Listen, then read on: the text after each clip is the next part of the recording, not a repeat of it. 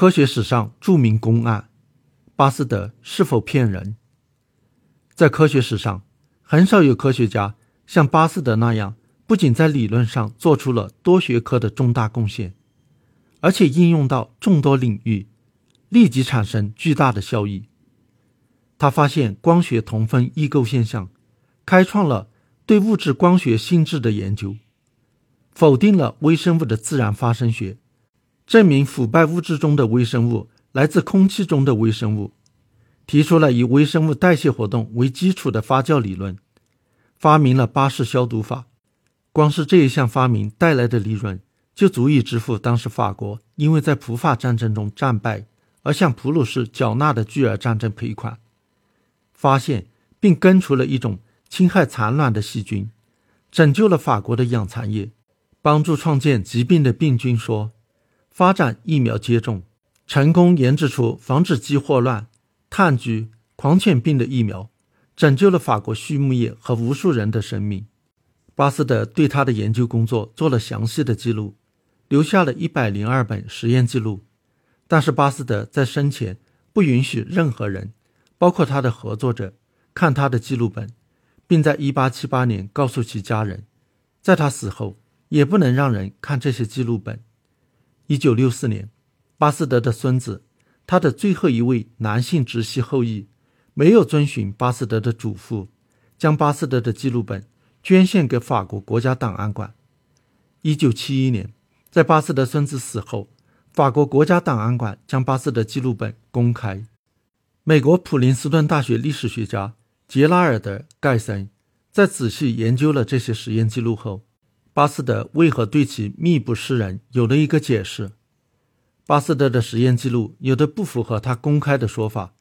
这位最完美无缺的科学家有欺骗行为，并从事违反医学伦理的试验。一九九五年，在巴斯德逝世一百周年，联合国教科文组织纪念巴斯德年之际。盖森出版了《路易·巴斯德的私人科学》一书，公布其发现，试图消除笼罩在巴斯德头上的神秘光环。盖森在书中主要指控巴斯德在两个著名疫苗接种实验中严重误导科学家和公众。第一个试验是给绵羊接种炭疽疫苗，炭疽是一种致命的传染病，在当时每年能给法国畜牧业带来几千万法郎的损失。巴斯德此前在研究鸡霍乱疫苗时发现，空气中的氧气能让霍乱菌的毒力减弱，给鸡注射这种低毒性的菌液，就能对鸡对鸡霍乱产生免疫力。巴斯德据此认为，用同样的办法制作减毒炭疽疫苗，给绵羊接种，也能让它们对炭疽产生免疫力。一八八一年五月，在巴黎附近的一个农场。巴斯德对五十只绵羊做了公开实验。五月五日和五月十七日，巴斯德两次对其中的二十五只绵羊注射了减毒炭疽疫苗，然后在五月三十一日给全部五十只绵羊注射了炭疽菌液。两天后，参观的人们见到了令人震惊的实验结果：未注射疫苗的二十五只绵羊已死了二十三只，剩下的两只也奄奄一息。而注射了疫苗的二十五只绵羊全部存活，除了一只怀孕的母羊病重，其他的都很健康。虽然没有明说，但是巴斯德一直暗示他用的疫苗是用氧气减毒法制成的。但是他的实验记录却表明，巴斯德采用的是他的合作者查尔斯·钱伯兰德发明的减毒方法，加了重铬酸钾。巴斯德知道用氧气也能制造减毒疫苗。随后，他也的确用这种方法制造出了炭疽疫苗，并在七十五只绵羊身上成功做了实验。为何当初不用它做实验，令人不解。既然用的是重铬酸钾减毒法，为什么又秘而不宣呢？盖森认为，这是因为亨利·杜桑比巴斯德更早制造出了炭疽疫苗，用的是加化学试剂的方法。巴斯德跟着采用化学试剂方法制造疫苗。但是为了避免屈居第二，所以故意隐瞒制造疫苗的方法。事实上，杜桑制造疫苗的方法与巴斯德的方法有着本质的不同。杜桑使用的化学试剂是外科消毒剂石碳酸，现在称为苯酚。它将杀死病菌，制造的是灭活疫苗；而巴斯德使用的重铬酸钾并不杀死病菌，只是让其毒力减低，制造的是减毒疫苗。而且当时已经知道重铬酸钾是一种氧化剂，所以使用它和使用氧气的效果是一样的。也许正是因此，让巴斯德觉得没有必要特意去说明制造方法，而不是有意骗人。盖森对巴斯德的指责是由于没有很好的理解巴斯德的实验。另一个受指责的巴斯德实验是其更为著名的狂犬病疫苗接种实验。1885年10月26日，巴斯德向法兰西科学院报告说，在七月份，他成功的用减毒疫苗。治疗了被狂犬严重咬伤的九岁男孩梅斯特。巴斯德并报告说，在治疗梅斯特之前，他已做过了动物实验，对五十头狗注射了减毒疫苗，它们都很健康。这一免疫方法迅速地传遍了世界各国，在一年内，仅巴黎地区就有两千多名被狗咬伤的人注射了狂犬病疫苗。盖森认为这个实验很成问题。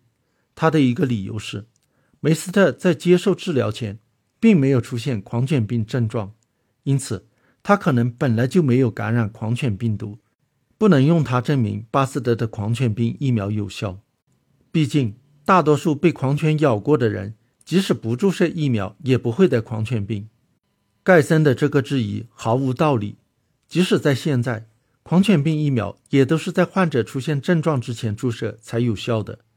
一旦患者出现症状，说明狂犬病毒已经侵入大脑，疫苗就不会有效了，死亡率是百分之百。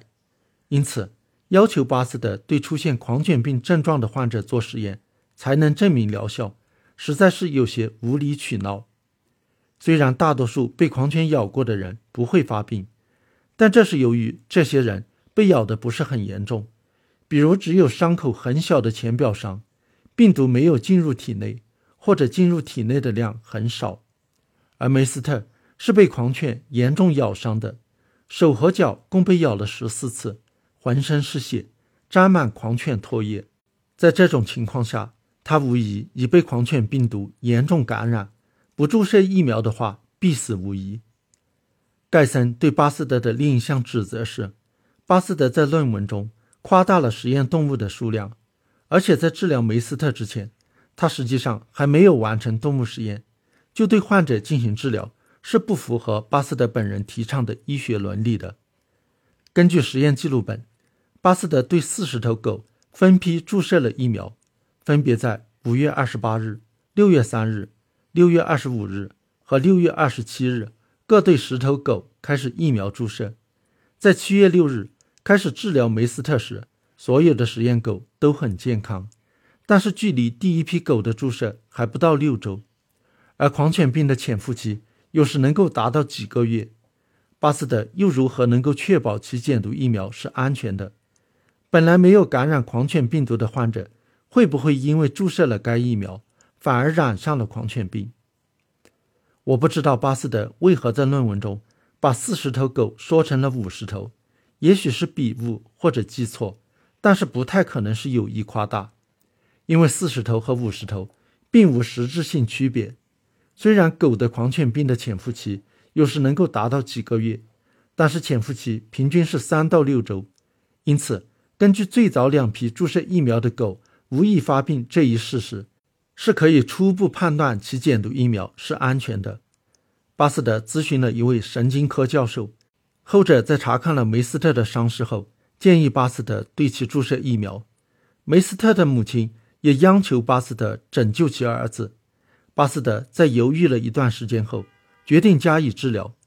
他显然不是像盖森所说的为了名利而草率试验，而是在一位母亲的哀求下救人一命。巴斯德的医生助手一开始反对治疗梅斯特，事后根据治疗效果承认巴斯德的选择是对的。巴斯德当然不是什么圣人。在他身上可以找到很多缺点：傲慢、好斗、顽固、独断、爱炫耀、爱夸大其词等等。这也不是盖森的发现。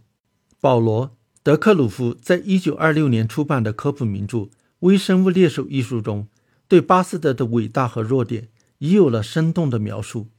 然而，也正如德克鲁夫所言，虽然巴斯德爱出风头，也爱玩点故弄玄虚的小把戏，但是并不是有预谋的骗子。而既然巴斯德的这些发明都能成立，并且造福人类，其发明过程中的某些细节似乎不值得挑剔。